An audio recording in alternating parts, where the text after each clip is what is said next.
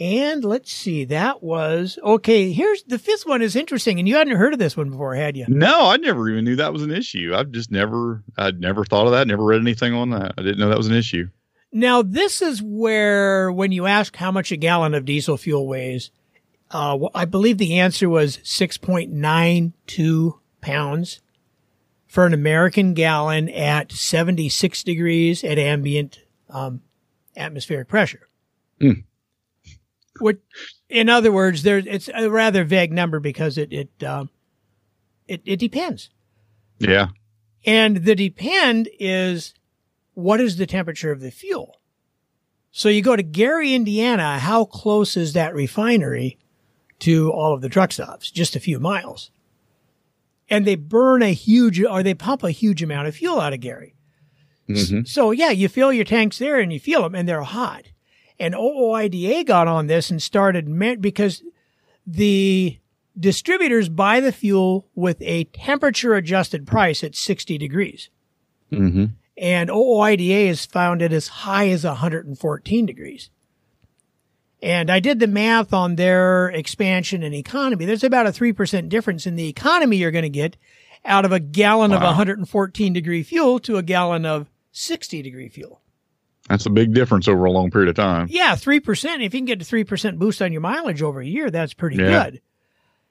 The funny thing is, within almost every fuel pump in the country is a switch, essentially. Every, almost every fuel pump is made to sell fuel temperature compensated.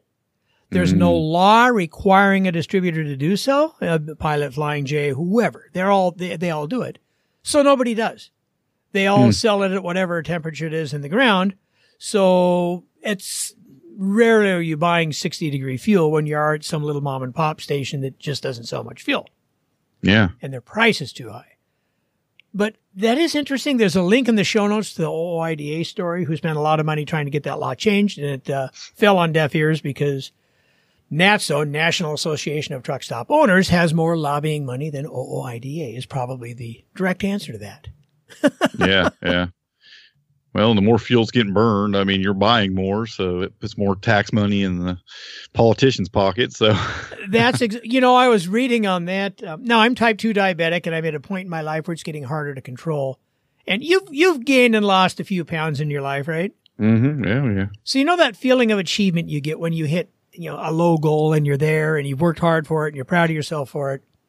That was me at 194, and now I'm down almost 180, and I need to get into the 170s. I'm pissed, and I'm not pissed because I haven't done it. I'm pissed because I have to do it. I haven't waited. I haven't been in the 170s since I was in my early 20s, and it irritates me that I have to do this. It's not something I want to do. It's not something I desire to do. It's something my health requires me to do, and it just pisses me off that I need to go another five pounds lighter than you know why. yeah, yeah. I, I, hope I never have to get that low. I might be in trouble let's shoot into. I saw this on your website. Oh, the Rogue Food Conference. Ro- what is a Rogue Food Conference? Well, a friend of mine put that on. Uh, uh, John Moody and uh, and Joel Salatin uh, put this conference on uh, down at the Cincinnati Airport, the Marriott, and it happened last weekend. And uh, I didn't get a chance to go, but it looked like quite the event. I caught a lot of the videos from it and stuff. And and and what it is is there is just uh government has uh, really done a lot to hurt the uh, the the small farmers, the homesteaders, the the folks who are trying to make a living on a small scale. Um, and if you're not one of the, the the big giants, all the laws are really against you. Um, those laws apply to them too, but it's they're made for them to meet those laws, and it's not made for the small person to financially or or just realistically be able to meet some of those standards. And um and and and the the real issue is that the problems never come from those people. The problems come from the big the the big ones. So Rogue Food is is basically they set up they they talk about the problems and then they talk about ways to get around those government regulations, not to just break them, not just flat out break them, but loopholes, so to speak, to where they can actually do things to get around those laws legally.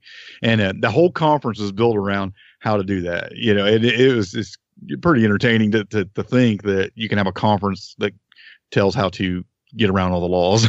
but that's what it was, and it was it had a really had a really good turnout. Matter of fact, they sold out wow. because there's so many farmers that are just um, you know they're they're hurting because of these rules and regulations that's keeping them from being able to make any money.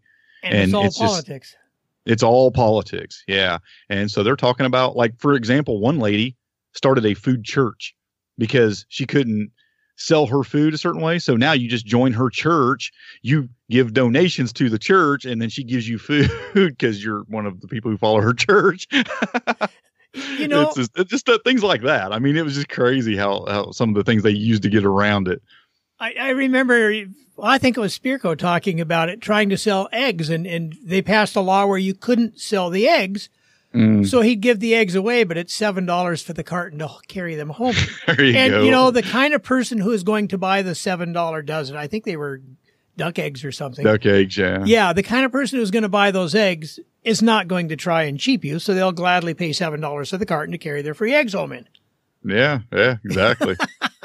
yeah, it's and it's it's sad that that has to happen, you know, but quite honestly, some of these government regulations have just gotten ridiculous. I mean, there are so many laws that nobody even knows all the laws there are. I mean, the people who enforce the laws don't even know how many laws there are to keep track of. Um, in some cases, you know, it's just crazy. You, you know, we talked about it on the podcast. Oh gosh, probably a year or so ago, back in I believe it was 2015. The government our our House and our Senate and our president signed it, and it was a law for companies like um, Factory Five, uh, Myers, Manx, Checker. Somebody bought all of the rights to Checker Cab Company, mm-hmm. and they can produce a limited amount. I think it's three hundred and twenty-five turnkey new vehicles a year, as long as they have today's modern drivetrain in them and meet modern day emissions. Mm-hmm. That law was passed in 2015, but when the Senate and the Congress and the president all sign and pass a law, they just wrote a big concept. And now it goes to the deep state who has to actually write the law. Four years later, it hasn't been written yet. And they finally oh, got. wow. Yeah. And, and SUMA, SEMA sued them and actually won their case. Well, maybe now we'll get to it because we're still the deep state. And just because we were sued and lost doesn't mean we're going to do it anytime soon. Yeah, they still bury it in paperwork and legislation and everything else. I'm sure oh, if they want to, it, it's crazy. I mean, it, it, really, the government has just gotten so big, and it's just. It's just it's, it's such a big animal that it, it's hard to take it down in any way, shape, or form. And not, not that you want to take your government down, but it's just you know, it, it's just gotten to where it's beyond doing good at this point. You know, it's it's just out of control. You, you know, insulin for years, a, a diabetic could, would be paying if he didn't have insurance, maybe a hundred dollars a month for insulin. Um, it has gone nuts over the last oh, yeah. several years because everybody keeps coming out with a new designer insulin that's four, five, six, seven hundred dollars a month. Mm-hmm. But the old, um, actually human insulin, because it, I think it's biologically made out of human whatever, that has worked for decades. Mm-hmm. You can buy it over the counter at Walmart for 25 bucks a vial. You don't even need a prescription. Wow. And, and it's like, holy, I, I guess they sell like 18,000 vials a week of that stuff. Or it's just this huge number. I've been doing my homework on it just, uh, you know, what's my next step as I try and control my diabetes? It floors me really on the the idea that people see everybody knows there's problems. I mean, everybody knows there's problems with government regulation and all the things, but most people think that the way out of that is more government, more government regulations, more laws, more you know, more interference from the government. it's like, uh, so you're going to cure the problem of, of poor government, you know, with more government. Oh just, my gosh. floors me. Isn't that the absolute truth? It's just crazy. Yeah, it is. But you know, I mean, all you can do is, you know, you you vote and you you work and and then you go to rogue food conferences and figure out a way to get around everything. you, you figure out a way to get around it with your life and your situation, mm-hmm. and help help the people you love and the people around you and mm-hmm. the people you care about, which, you know, the people in your community that reach out, I, I mean, or that need somebody to reach out to them. Yeah. You know, we've got a neighbor a little down on their luck in a car that's not running and, uh, You know, it's one thing to have a car that's not running in front of your home. It's another thing to have a car that's not running with a flat tire in front of your home. So, you know, every couple three weeks, I take my air tank over there and just air it up. And, and yeah, because if it sits there too long, the government will tow it away. And you know that that's it. And it's like, you know what? There might be a time I'm pulling the engine out of a car in my garage, and in my homeowner's rules, I'm not allowed to do that.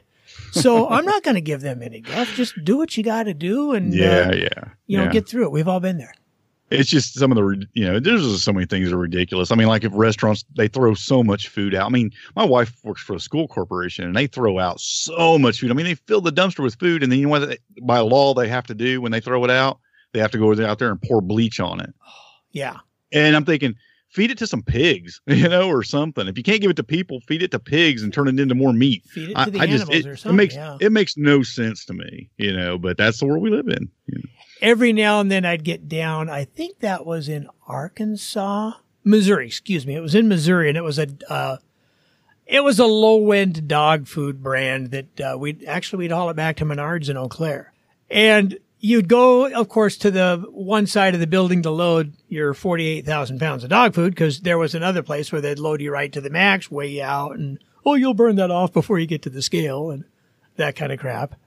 But mm-hmm. uh, every time you drive by the back of the building getting to the loading docks and there's six uh, Keebler cookie trailers in there. it's like, oh, those big. Yeah, the, the, dogs are eating pretty good. They're getting Keebler cookie leftovers. well, nobody's going to pour bleach on that. oh, man, yeah. Well, I mean, you look at, uh, you can just come up with a gazillion examples. I delivered to a, I can't remember if it was a Fleet and Farm or Farm and Fleet uh, we didn't have those out on the West Coast, but most For, of the Foreman, Foreman Fleet around here, yeah, it's Foreman Fleet. Yeah, and the guy literally had this, um, and it was not too long after Christmas. This batch of toys, and you know, like big Tonka trucks and things, and they are mm. literally beating these things with hammers, destroying them. Well, why don't you just give them to? Well, we can't do that because of the liability. If someone hurt themselves, we get sued. yeah, it's it's again government problem. yeah, yeah, it, it's just wow. It's, it's, crazy. That's that's that is a government out of control that needs to be tamed. Isn't it sad that we have to have conferences about how to get around these things and how to circumvent the government? it is, and then there's some granola eating dumbass that'll go to the concert and write it all down and take it to some politician. yep, where nothing will happen. Let's move on. Um, this we saw the electric Tesla truck coming out, right? Oh yeah, it hurt my eyes a little bit when oh, we saw it. what a what a butt ugly. I thought so. Some people think, think thought it was pretty nice. I I didn't like the style at all. Well, two guys whose YouTube channel you and I watch actually made one on a on a quad runner. they bought the steel and welded up uh, their own little version of it. Problem it is wouldn't that, be too hard. I wouldn't think it's all no. straight lines and. Yeah, just take a wedge of cheese and make it out of out of uh, sheet metal. so General Motors is bringing back the Hummer in 2021, it looks like, as an electric truck. what I mean, what do you think of this whole electrified car movement? Well, I mean, it, the technology is getting there where you know it, it works and and it, you know it, it does have a lot of power and and you know I mean there's some good technology involved in it. Uh, my biggest problem was with like the uh, with that truck was was not that it was electric powered. It was just the design of it is what my biggest problem oh, was. that was just I mean, a, a butt ugly yeah. thing. Yeah. Yeah. Now I now they I went to that website you sent for the electric Hummer and there wasn't really a picture of the Hummer, just the grill. That's so all I GM could, has shown yeah, so far. Yeah. I could. So who knows what that's going to look like? But yeah, I don't really have a problem with it. You know, uh, per se. I mean, it's it'd have to be strange to drive something that makes no noise, but you know. Here's the part that that I thought was interesting. The electric truck will produce a thousand horsepower and 11,500 pound feet of torque. How much does a 600 horsepower Cummins ISX put out? Maybe 2,100, 2,200 pound feet of torque? Yeah, yeah. I've known one, one friend who tweaked his Cummins ISX big time to increase the torque well beyond that, and he couldn't keep a clutch in the thing. Mm. Um, so, so, there are issues there. Here's here's the funny thing with that eleven thousand five hundred feet, and uh, this is interesting because there's some figures in here that they did on the Tesla because it claimed to have big, huge amounts of torque. That is to the tires. so it's a bogus number that's meaningless because the, the it, it's a pure math. And now this isn't the same with horsepower, but it is with torque. You can multiply torque by gear ratio. So mm-hmm. if you have his example, and then there, there's a really good video within the story on it, and I will link this story again into the show notes on your phone. It's worth looking at. You'll have to follow the link from that to the, the YouTube video. But the guy is, is mathematically explaining a one horsepower engine, one cylinder, one horsepower engine with a sprocket with 100 teeth on it connected to a sprocket with 10,000 teeth on it, and that would create 1,000 foot pounds of torque. It might take two hours for that thing to go, you know, mm-hmm. 18 feet, but there are a thousand foot pounds of torque. It's just a matter of gear reduction. So that thousand foot pounds of torque, what's the gear ratio of the transmission? What's the rear ge- gear ratio of the rear end? Is there a low range? We don't know what the torque of the engine is. That's just a it's a useless number thrown out that's probably close to something because Tesla threw out the same thing, but it's yeah. meaningless. The, the, the horsepower is the engine. The torque is at the wheels. I mean, we don't know what that means. GM's probably just doing this in case uh, Tesla challenges them like they did Ford uh, for a pulling contest. yeah, really. Well, I say we get. I say we hook up about a ten team horse team from that Amish tow truck against it and see what happens. Oh, there we go. Yeah.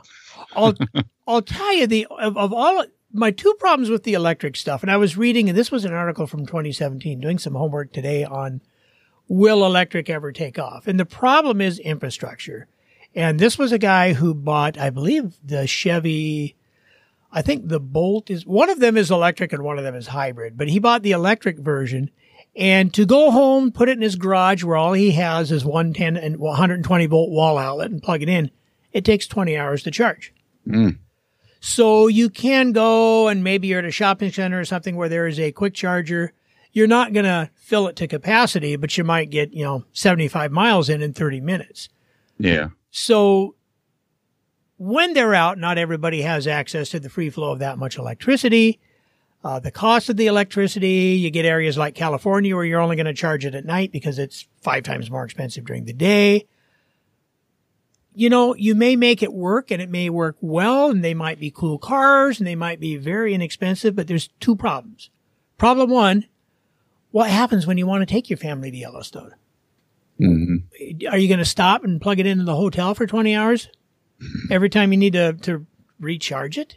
No, you're going to go down to Enterprise and rent a real car and drive that. exactly. And then you take a car with a range of, say, 280 miles, which is on the high side right now and you're in Indiana or worse yet, Wisconsin or North Dakota in January, when the heat is on, that range just turned to about half because mm-hmm.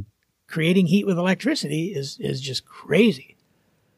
And then the other problem I have with this, let's take this Hummer. That Hummer uses too much electricity. You've got to make it use less electricity.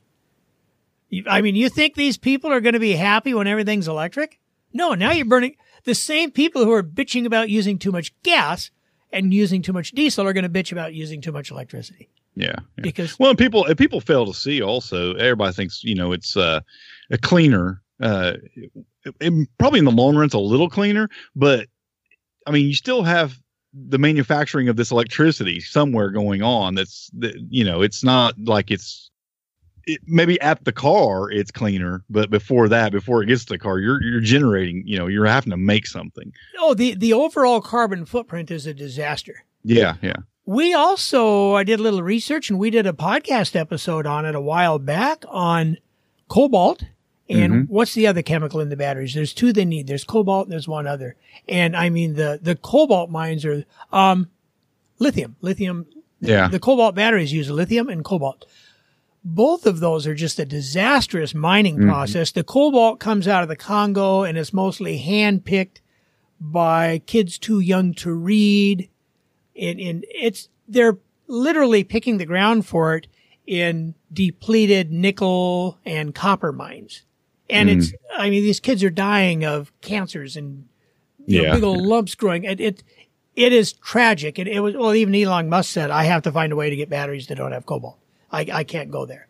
And Yeah. it'll be private science who figures out how to do that. But I think we figured out how to burn fossil fuel pretty efficiently. Let's, let's run with that for a couple of decades and take advantage of it. But no, Yeah. but yeah, that's my issue is these people are never going to be satisfied. Yeah. I think, I mean, until they get to where solar power is really super efficient and affordable, it probably, it's just not going to be uh, that feasible, really. No, and then I think some of the some of the um, I'm a I'm I have no problem believing some of what most most people would call a conspiracy theory, and the powers that be, the Bernie Sanders and the Elizabeth Warrens and the Hillary Clintons want you to keep your ass close to home, and that that's part of the reason they're doing this. We'll just eliminate people's moving around. Could I- be.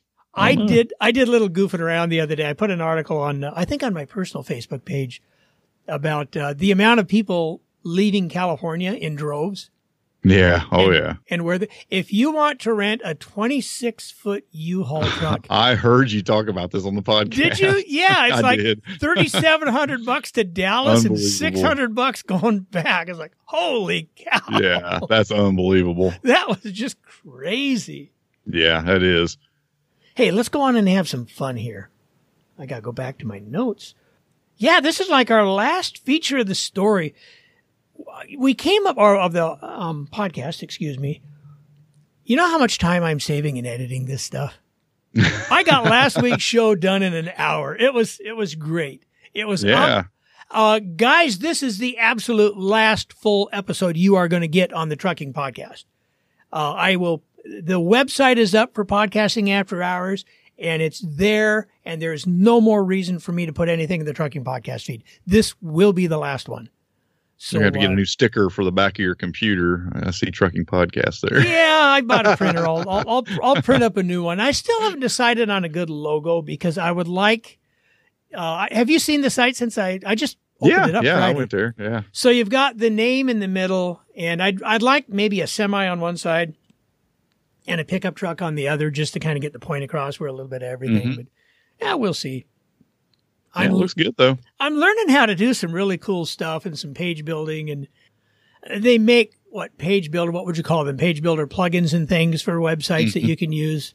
But Yeah, WordPress with Gutenberg, you can build a pretty nice page right there. yeah. I can't. I just can't get into the Gutenberg thing. I have to keep going old school with it.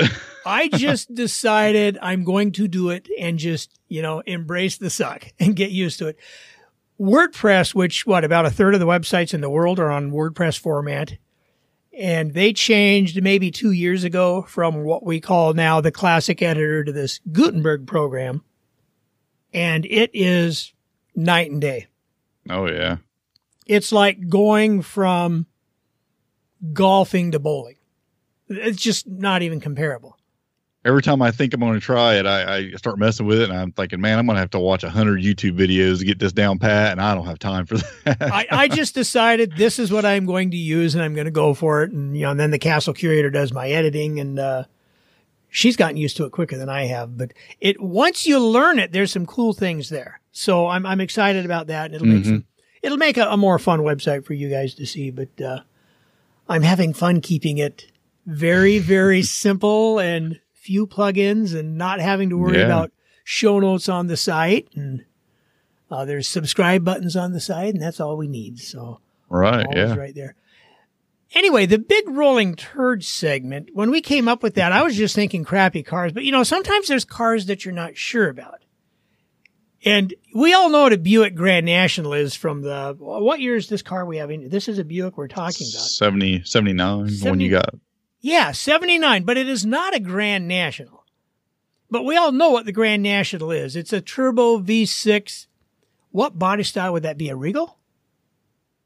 Yeah, it's close to a Regal. Yeah, I think they changed it up a, quite a bit, but yeah. Yeah, so it's like a, a Buick Regal Coupe, Chevy Monte Carlo body style. hmm Um, yeah. I never realized the Buick LeSabre. was- Now that's a full size car. S- Yeah. still rear wheel drive, and they did make some Buick LeSabre coupes, but this is a '79 Buick LeSabre Turbo Sport Coupe. Mm-hmm.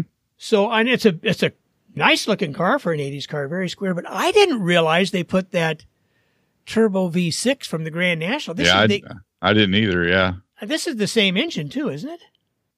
Yeah, it sounded like it. I mean, I was reading it and it sounded like it was It you know it's- probably uh, a little more primitive, but yeah. Well, and the turbos then were so raw, but you can those are easily uh, modifiable.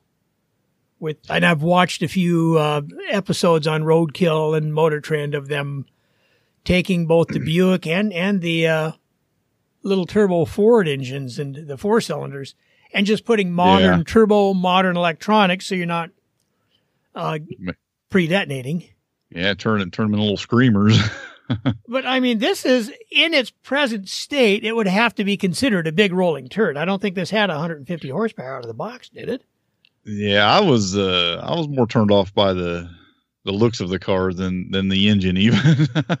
You know, it is well the the um for those who don't know what a LeSabre looks like, it is what maybe a slightly well, Iacocca chromed up version of a Caprice. Yeah, well, I mean, this car to me is like a mullet. it's you know, it's got like that party in the back and business in the front, and it's like uh, it's like a you know, it almost has like a Malibu look in the back, and then the front looks like some luxury car. it, it is in a lot of ways. That's, and I'll, I'll I'll link to this one too. So as I'm learning how to put the links right there, and uh, you and I both use Anchor for our podcast hosts, and uh, I'm sure Yeah. those of you, uh, the few of you who have podcasts who are listening to this, oh, you two really really did something stupid. Yeah, I don't think so. no, no, it's working out pretty good. that it is. That it is, and the cost is really affordable. Yeah, yeah, yeah. Oh man, you well, you actually uh, have somebody sponsoring your show now and then from Anchor, don't you? Yeah, they they made me a sponsor for them uh, at Anchor. So That's awesome. Yeah. So guys, move over and subscribe to my show there. We never know what'll happen. I think that's cool. but I don't know. I think this thing, if you stuck another probably fifteen hundred bucks, if you can find one of these and stick another fifteen hundred bucks into modifying that turbo, I think you'd have a kick ass car. It's always going to be heavy. It's a full size car. I was kind of impressed by the fact that it being a 1979 that it had four wheel disc brakes. That's uh, kind of rare for a 79. You know that is because then Yeah. everything was maybe undersized a bit, but disc brakes on the front by then. Yeah, Um, yeah.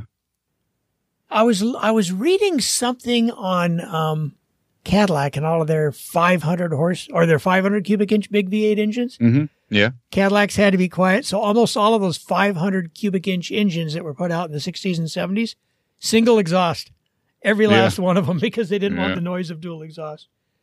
Those were good motors. They had, they had the, I think it was a 455 they had also that was a really good motor. Oh, geez, yeah. Well, and I guess the difference between the um, 650 pounds of weight they shaved off of this car from 78, so that's that's pretty cool. hmm but still turbos just didn't have as much torque back then. Yeah. And this is a large car, even losing the 650 pounds. That's a heavy car. I just, I don't know. I like the, I, that body style kind of grows. There's a picture of the interior in here and, and to have bucket seats in the center console. Yeah, I guess it's just the it's the very front that I like. I like the whole car except for you know the the front end. I just don't I don't like the front end of it much. But yeah, it's yeah. I mean I've drove worse for sure. I'm drive worse now. I'm driving a '91 Chevy pickup truck. I mean you know hey. Hey, you can never go wrong with a Chevy pickup truck. No doubt about it. I'll link in the show notes and I'll let you guys decide whether that one is a big rolling turd or whether it's something you'd love to have. I think it's one of those cars you could easily spend $20,000 getting yourself a nice $10,000 car. You'd have to be real careful with it. yeah, finding parts for that uh, that turbo uh, might be might be real rough. I don't know. I think you'd have to find parts for the block and, and just Yeah, modern, Put, yeah. a, put a modern turbo on it and Switch it over. Yeah. yeah, switch everything over the modern electronics, and uh, it, it can be done. I watched an episode of uh, oh, there's you know I, I subscribe to the Motor Trend channel. It's, it's I always say it's the best five bucks a month I spend, and they had an old um, Plymouth Duster. They bought it for like fifteen hundred bucks. It's old Oh, man. three eighteen in it and TorqueFlite in it. Well, they, they chucked the That's my- engine, they chucked the tranny, and their goal was out of, of a nice five thousand dollar car when they were done, and well, by the time they were done with the Hemi and the new TorqueFlite with the shift kit, and they still just welded up the rear end on it rather than you know, it's a little seven and a quarter inch rear end. It's going to toast no matter what they do. But by the time they're done, they had a ten thousand dollar car that's probably worth thirty five hundred bucks. Yeah, Plymouth Duster was my first car. I had a 72 Plymouth Duster. I had a 70, but- 73 slant six. I had it. Yep, slant six in mine. Yeah, slant six. Yeah, I had a three eighteen and a four speed. Hmm Yeah, mine's an automatic slant six. I mean, it was it was horrible, but you know, my dad had a body shop, so he made it look really good. yeah, mine only had maybe 18, 20,000 miles on it, but I bought it for like 2400 bucks. Those weren't expensive cars new. Those Dusters were cheap cars. yeah, mine was uh mine was old, and because in '72 I was uh, what year did I get my uh I was 16, so I don't I don't know how old I was. I mean, I don't know what year it was, but yeah, it it, uh, it was been 88, and uh, I think we bought that car for a hundred dollars or 125 or something like that. You know, I go back and think, and no, mine was newer. It was like because we bought that in '79. I think it was a '78, but it was a fun. I had a blast in that car. Put side pipes on it and had a ball with it. Yeah, You know, those old Plymouth front ends, you'd have to take them in and realign them, but you had those torsion uh, bars on the front that you could just go put four turns on each side and lift the front end up about an inch and get a little ground clearance. yeah, yeah. Throw some shackles in the back and get an inch there and put some meats under it. don't hit no chuck holes though, because it throw you out of the seat. But Oh you know, other than that. Yeah, but no, we, we had a lot of fun with that car. I sold it to a very good friend of mine at the time.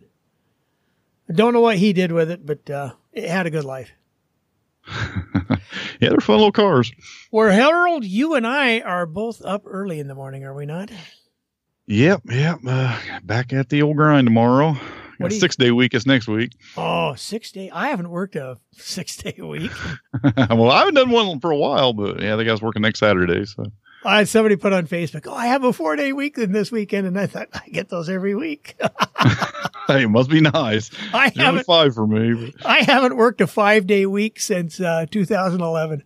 oh man, Oh man, it, it it's been good. It's been a good run. yeah. You, you're on that alternating. You're different days off every week, though, right? I'm I'm four on, four off, so it's, it's an Okay, eight yeah. day week, and it's I I lose what track the you know we just hard to remember what day of the week it is. yeah, I, I don't even try to call you anymore because I never know when your days off are. Yeah, I just give you a call, and then sometimes yeah, I- it's easier. Yeah, the last couple of weeks I've just been really laser focused on as soon as that site's up, I can stop even messing with the trucking podcast seed, put everything under trucking after hours and just let that site all update it because it's it's still, you know, it's got ads and it's generating some some income and I'm going to keep it there, but uh the future New site's looking great. I, I, I think you're doing the right move there. It looks really good. I think you got some uh, some good things happening there. Yeah, and I think I'm having a little better choice when I'm taking show notes out of the equation. I can write stuff that people actually want to read.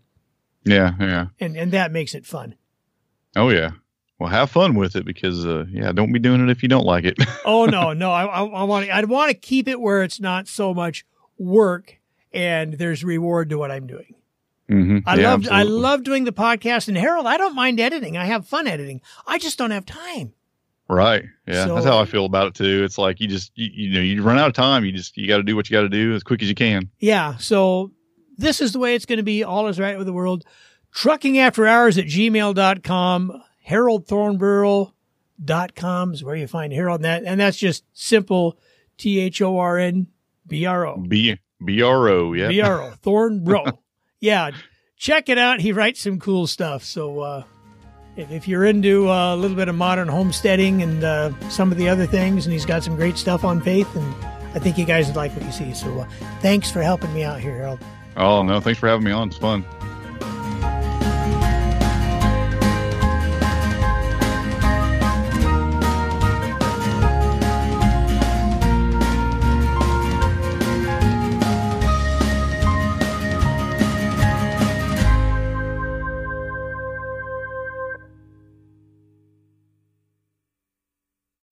Welcome to Trucking After Hours. How about for the week of February 3rd, 2020?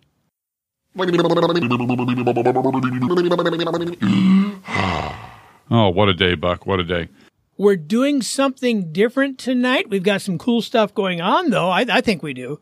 Kind of an interesting twist on numbers from General Motors and their new Hummer. I did a little research on that. Uh, five reasons not to fuel your tank and probably a gazillion shiny objects. And, uh, the castle curator's upstairs watching. I guess there's a football game of some kind on tonight. Yeah, Some that's what I was people- hearing. I don't know. Yeah, I, I, I don't know. Yeah, if the Packers aren't playing. I don't care. And even when they do play, I don't care that much.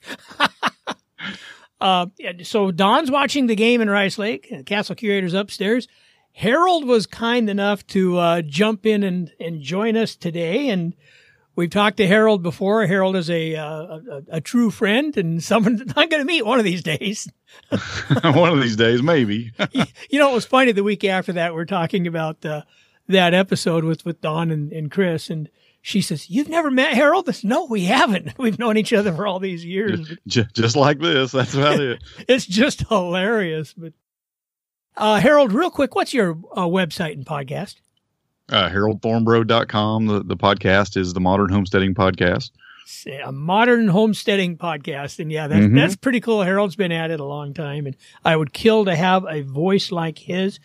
Uh, so obviously you can get a hold of Harold at what? Modern Homesteading? Uh, yeah, I mean, yeah, uh, you can listen to the podcast there. Like I said, just HaroldThornbrough.com. Just uh, everything. I'm putting everything there now. So You kind of did the same thing I did, just decided to start all over and fresh Yeah. site. And, fresh start. Yeah, I had the small. I mean, smalltownhomestead.com will still take you there, but uh, yeah, I'll just uh, use my name for the podcast. That way, no matter what I want to do, it fits pretty much anything. you know, it's funny because when I decided to jump ship and start over, one of the issues was going through all of my Google stuff, and there's like 735 technical errors. So as I'm setting up the new site, I'm really, really careful about everything I do, what plugins I'm going to use. Um, I check the plugin with my theme. I check it with my web hosting account and make sure it's compatible with both. And one of those, of course, if, if you do any WordPress stuff at all, there's a, a plugin called Yoast and it's, it sets you up to help you keep you in line with Google. And there's like five courses on, and they're free, but really good YouTube videos on how to set Yoast up. And I'll bet I watched four hours of those things because there's differences between how they do things. One of the guys, and he was the one I followed, one of the things he said early on, and it explained half of my technical errors. As he's going through, he says there's three or four things you can only turn on or set once. And if you ever go back and change these, you just created hundreds of technical errors. Oh wow! Uh, one of them is breadcrumbs. If you turn them off, you just screwed up your SEO and Oh. some some other little things like that. That uh, once you set them, leave them alone. Yeah, I never used Yoast. I used the other one, the all-in-one SEO or whatever. That's the one I always used, and I didn't really have any trouble with it. I really debated, and then Google has a, a new plugin. What do they call it? Site site something for uh, hmm connecting everything, and I will be installing that this week. But enough of the technical mumble jumble. we do have some. Uh, oh, oh, by the way, I set up my email address really super simple. Truckingafterhours at gmail.com. End of story. Which Sounds is like that would work. yeah, whi- whi- which is funny because when I get an email and you get a gazillion of these, hey, we'd like to help you with this or that or this or that or this or that, and and if they have a Gmail address, I just automatically delete delete them. So you're just a little guy, and now it's like, okay, I'm a little guy. I'm okay with that. Tonight we have, uh, let's see, Amish tow truck, reasons not to fill up, uh, something about a food conference, a rogue food concert, conference. I want to hear about that. This electric Hummer and uh, did you look at the big rolling turd I uh, put in the I did. Yeah, I did. We'll, we'll get Check- to that shortly. Let's uh, kind of go in a goofy little order here just because, well, we'll start from the beginning. The Amish tow truck. I put a picture on Facebook. You, you've delivered to the, well, you're in, you, whack, this stupid question. You're in Indiana. You've, you've met Yeah, many we got them. We got them everywhere. Well, this was actually in Missouri, and you know, I delivered livestock to a lot of Amish people. When they're building a new barn or something next to a home or a new home or whatever the case, they're very, and I hate to use the word proud because they try not to be proud people, but they're very proud of what they've built and, and their hard work. And they like it when people appreciate what they've done. So I'm delivering calves to, it's a customer who's always bought calves from us. And now his son is married and he and his new bride have a home and they've built a barn and they're going to put some calves in that barn. So dad's having the son and his wife, um, feed. Uh, I think they had room for like 120 calves in there. Mm-hmm. So it's the first time we're filling it and it is full of snow. The driveway has been cleared. So I go in and, and the son comes out and he's kind of giving me the tour of where everything goes. And here's the barn. And I've got this clear path on this driveway going into the barn. And then, um, how the driveway loops from there. Uh, now this part isn't really plowed that much, but, and it's been snowing a lot, but it, it's fairly clear. I shouldn't have a problem. I got four wheel drive and then it goes from um, in front of the door out another driveway. I forget the conversation, and we go in and back the back the trailer in, unload the calves. And when I'm done unloading the calves, I pull where he says that driveway should be under the snow. well, what I either he didn't tell me or I didn't listen. They hadn't filled in the ditch yet with a culvert and, and dirt and gravel over it, so I could drive over the ditch. So next thing I know, me in a 32 foot uh, double deck livestock trailer, or you know, butt sunk into that ditch, and oh boy. and it's yeah, I've got about 15 minutes. I'm going to mess with this, and then I'm calling a tow truck. It, it isn't the end of the world. The boss won't say a word. I'll put it on the credit card, give him the receipt, and that'll be the end of the story. And he says, "Oh no, no, no! Let me go get a team." And off he goes and and grabs uh, two horses on a harness and yeah, they pulled a dually Duramax with that trailer on. The trailer was empty, but uh, they got it yeah. out of the ditch pretty well. that's that's impressive, actually. Yeah. yeah. so, have you had an encounter or two like that, or? No, I mean I've seen I've seen the videos. I've seen Facebook videos of that going happening. You know, uh, I actually there was a video floating around a few years ago of a of a team of, of large horses pulling a semi and a tanker with a tanker on it out of a ditch. I don't know if you've seen that a few I, years ago. I think I have, yeah, and it's yeah, still, yeah, uh, it is pretty impressive, yeah, yeah, yeah. They're a they're an innovative group of people, and one of the things that was cool is you pen calves. So each calf has its own little pen. I mean, how big would you say a calf pen is dimensionally wise? Maybe three by six. Yeah, well, I guess it depends on the calf. yeah, yeah, and, and, these are these are baby calves, and when they get bigger, then they go out to a field. But they spend their first several weeks in, in, in, a smaller pen inside, where they're more temperature controlled and easier to feed. So rather than um, you know have a door on every pen and everything, they make these pens out of hog panels. And if you describe a hog panel, well, I mean, it, uh, are you talking about the kind that's just like the? Uh, um, I mean, it's just uh, like the it's just a little smaller than rebar size a wire and it's just in the squares just, yeah four, by four squares four by four four by eight or four by 16 or whatever size you get uh, we mm-hmm. hauled a lot of that stuff out of Iowa iron and steel and back in the day on flatbeds. So they'd take these hog panels and they wire together one continuous block of say six pens wide back to back. So you have a, a row in the front and then you walk around and you have a row in the back facing the other way. So you have two by six. So you have 12 pens in each section. So they would be what, maybe 12 feet wide because they're six, six feet each and then, uh, three feet times six. So, mm-hmm. and they have them on like a boat winch to the ceiling. So they bed, they put the bedding in the pens and then they crank the pens up maybe two and a half feet, just enough to kind of shove the calves in under them and they won't come back out. And then they lower them back down on the calves. Yeah, that's an interesting yeah. way of doing it. And then when it's time to clean, they just crank the whole thing up to the ceiling and clean the floor. It's like, wow, how simple. yeah, yeah, it's different. I've never seen that before. But uh, yeah, that was the that was the story I wanted to put on. I put that on Facebook and said I'd tell the story behind that. But that was probably, oh my gosh, five or six years ago. I've, I've been at my current job almost four. Yeah, I bet that happens a lot. I, I bet they, I bet they do that a lot though. Uh, pull the the Amish tow truck set up. I bet they, I bet that happens a lot for folks. I know they do. I've I've used, I've had them uh, couple of times. Well, there was one other place we just knew going in there I was not going to get out on my own power, and that was the plan. Once the calves mm. were out, they'd help me get turned around with with the uh, horses, and out we'd go. Yeah, and you know the horses are used to it. It amazes me. You know I can't get traction, but you know, they can hoof it into the ground and get a grip. yeah, I found your next uh, uh, topic here kind of interesting. The five reasons not to fill up. It, you have an interesting story there at the end. I had never heard of that, so we hope we get to that. I, I was, yeah, I thought that was uh, interesting.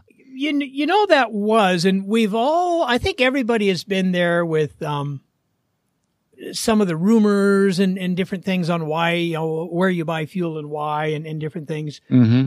But the premise of that, and I wrote an article on this, and it is published, so I will link to it in in the uh, show notes right there on wherever you're listening to the uh, podcast. It'll be in the notes on your phone. You can click right to it. And and the question is, how much does a gallon of diesel fuel weigh?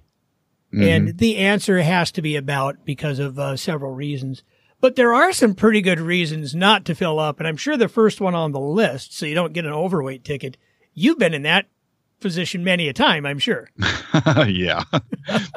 Last week. yeah, I had to take a trip over to Columbus, Ohio, coming back, and I was right on the line of being overweight. So I was pretty full on fuel too. So I just went around the scale because I didn't even take any chances. when in doubt, be safe. right, right. Oh, man. gonna, if I'm going to get pulled over, they're going to chase me down to do it. I ain't going to take it to them. Well, and I can remember being over the road coming back with uh, lumber or something from Portland or Seattle. We'd usually find something in Seattle heading down into Oregon and then out of the, uh, say, Roseburg area, Roseburg lumber actually, and then pull that back into the Twin Cities. And yeah, they'd load you up to the hilt and you went in with, you know, a quarter of a tank. So mm-hmm. y- you end up stopping every 450 miles and well where's the next scale and okay i can put in 60 gallons five miles to the gallon to that scale and you know God, I've played those games. Absolutely. Yeah. what a pain in the butt what's my Yep. sec- what's my second reason on there uh, what I got here. I was sitting here kicking it up. Price, pump price minus fuel tax. do you want to uh, explain how that one works because i think most people miss that No, I'll let you do it. I, I'm not sure exactly what you're talking about there. I mean, you, uh, well you know, you're talking about different states and, I'm- the, and the, the fuel tax in different states. i'm talking about how ifta is paid and, and that. Okay, yeah. most people don't understand that. If if I filled my tanks, if okay, if I have a and we have a lot of Peterbilts around and Kenworths and bigger trucks with with 300 gallon tanks, so you have 270 usable. So 270 usable gallons. Let's say you use 250 of them to keep it easy, and you get six miles to the gallon. So that's what 1500 miles. Mm-hmm. So you travel 1500 miles and you go through eight states on that 250 gallons of gas or of diesel that you bought in Wisconsin.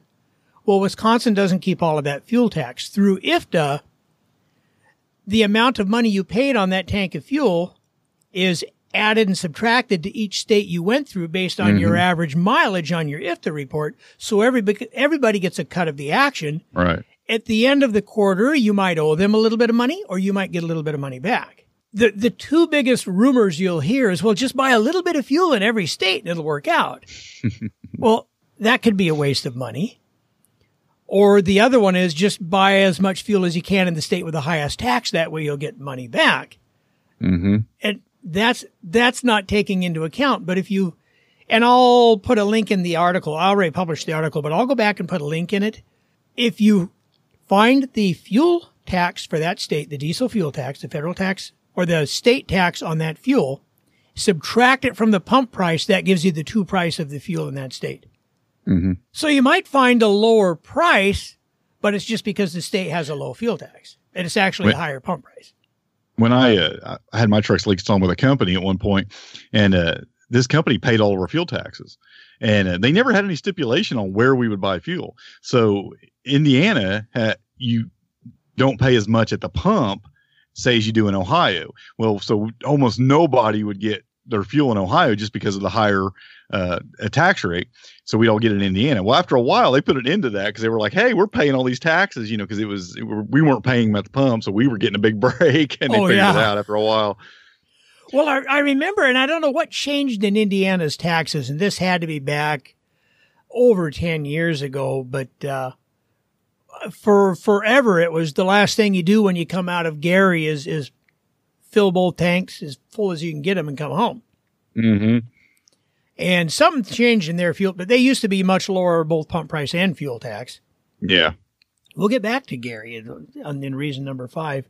And then something changed in how Indiana's fuel tax was, and they lost that competitive advantage. Yeah, yeah. So. Well, I think they did raise it all for because it, it, it, I think they put a kind of a road tax on it now too. So yeah, it went up. Yeah, so it's not the advantage it was, and in fact, last time I was over the road for the company I worked for, he said just buy as much as of your fuel as you can in Oak Creek, and I always stopped at the Loves in Oak Creek because it just worked close to home, get a shower, come home looking clean, and yeah, you know, going out, I'd fuel up at that one too because I could walk over to Starbucks and use their free Wi-Fi and and uh, that, that worked out well. But third one, winter blend. Mm-hmm. Fueling up in what happens if you okay? It's February. It's zero in Green Bay, and you just fueled up in in uh, Louisville, Kentucky. What's going to happen when you get to Green Bay? Yeah, they, they, they probably didn't put as much uh, uh, additive into that fuel down in Louisville, so you might you might gel up. that that is an issue. If you're going from warm to yeah. cold, you might want to mm-hmm. watch that you're buying your fuel in the colder climate. Yeah, you get into yeah. the Dakotas and you have a real problem. What I don't know is back in the day when you had diesel number one and diesel number two, those winter additives would actually lower your fuel economy a little bit. Mm-hmm. And I don't think they're they're not. Well, we don't have number one and number two anymore. They use kerosene for the most part as the additive for the fuel. So the, the discrepancy in economy is not as big as it is, but it, you do still get slightly lower mileage with winter yeah. blend fuel. I, I just don't think there's any way to get around that.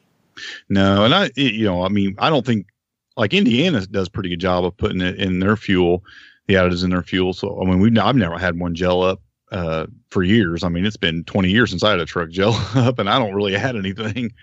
Well, and you know these newer trucks, with the high pressure fuel, uh, fuel, mm-hmm. fuel rails, 90% of the fuel that goes to the engine comes back to those tanks. Yeah, it's a circulation. Yeah. And, and one of the things that, and this is where warming up a little bit helps. If you shut your truck off and it's 10 degrees, it's zero degrees, and you had your bunk heater on all night and your fuel is going to fire the truck up, but it's going to go, it's going to pump slow and that's ice cold fuel in your tank until you let mm-hmm. it cycle through a bit. So it, it's there in the cold. I know I worked for Halvor for just three or four months and then the livestock company called me and wanted me to come back and I did, you know, and I stayed there almost five years the second time. They knew a lot of their drivers lived at least 30 minutes away. I was 90 miles. I was 99 miles away from their terminal. And mm-hmm. what they wanted you to do when you were going to leave is call them an hour before they get to, before you get to the yard and they'll go start your truck and let it sit out there and idle so your fuel is warm when you get there. well, they don't want you broke down. You got, you got loads to run, man. yeah, exactly. And then the other thing, and this, I never thought of this because most of the companies I worked for, I worked for the one in Bloomer for, you know, nearly 10 years. They were real big on when you get back to the terminal Friday night, fill your truck up. Mm-hmm. And Halvor was no, don't fill your truck up because it'll take longer for that fuel to heat. Fill really? Your, yeah, fill your truck up in the morning before you leave. Yeah. But hmm. Hal, Halvor had like six six sets of pump islands there, and yeah, you know, always had a single pump. It was very slow, and you had 300 usable gallons. Nobody wanted to sit there. They got tired of us going to Black River Falls and buying Flying J fuel. Yeah, when I was driving, and recently I came out of driving a CNG truck. I was driving a CNG truck for like three years, and uh, I, there wasn't a lot of good things about driving that that truck. But I never had to worry about fuel gelling up or cold, you know, a truck not starting or anything like that due to the cold fuel. So that was nice. you know, it's funny. We've replaced a lot of the CNG trucks with, um, you know, new diesel trucks. Mm-hmm. Diesel trucks, when I'm in Green Bay, is not a big city. So when you're just doing dropping hooks all over Green Bay, those guys are regenning all the time.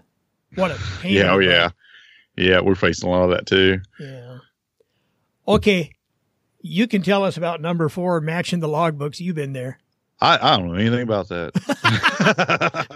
well, actually, these days I don't because e-logs have eliminated that problem a lot. Believe it or not, they they really made it so we don't have to really. There's not. It's hard to get around anyway anymore. You know, it really is. And, and when I first started, now I'm going beyond the statute of limitations here, so I'll, I'll I, I can say that. But um, I mean, when I first started driving, all we had to match was the date. Mm. But I can remember setting my alarm for uh, midnight, getting up and you know fueling up at twelve fifteen and putting it in the wind. there, there was a the first ten years of my trucking uh, life. Uh, logbooks meant almost nothing to me, and uh, I had so many logbook violations for so many things. Because back then, it just honestly, it, it never seemed like that big of a deal. I mean, the the fines were so low. I mean, it was like. Uh, 75 bucks 25 bucks things like that they would hit you for nothing went on your license yeah. nowadays you just can't play games with it though because they've changed all the rules You know, and even if you have one of the older trucks and you can run paper logs, man, you got to be so careful. yeah, they're they're really kind of barreled down on that stuff, and they just don't let you get away with things like you used to, and and the fines are a lot steeper, and it it, it ends up on your license. It shows up on your CSA score, correct? Yeah, that's right, that's right. Yeah. So you just don't play those games anymore, really, if you want to stay in the business anyway. But I can remember filling up on the West Coast and, you know, how far can I go? Yeah, I, I, and the cool thing was, you know, maybe I was out of hours at, uh, Whiskey Pete's. You ever been out there in California? No, no. Yeah, you, you'd come up, uh, over Donner and into Nevada, and it was Whiskey Pete's, you know, casino and everything, and a big truck stop. So you might be able to stop there if you want your 34 there, but you just filled your tanks. I'd rather get closer to home. So even though you're out of hours, you got enough fuel to make it to uh, maybe Rapid City and sit there for 34 hours and top it off there, and off you go. yeah, yeah. I remember when you used to get pulled over by the DOT. I mean, they'd ask you for a couple things. They'd ask you a logbook, and they'd ask you for your fuel receipts too, and they look for those times on there and match it all up. I, I can't even remember the last time I was asked for a fuel receipt. I don't get them anymore Oh, anyway. We don't even get our fuel receipts. No, and, and I was pretty good at that stuff. Now hauling RVs, there was a the cheapest place for us to buy fuel in North Dakota. You could just ask them for a paper receipt, Mm-hmm. and you they'd even leave the date on it if you asked them, because we had to match our receipts. Well, here you Right. go, date matches, Yeah. no problem. But yeah, that that was always a bit of an issue.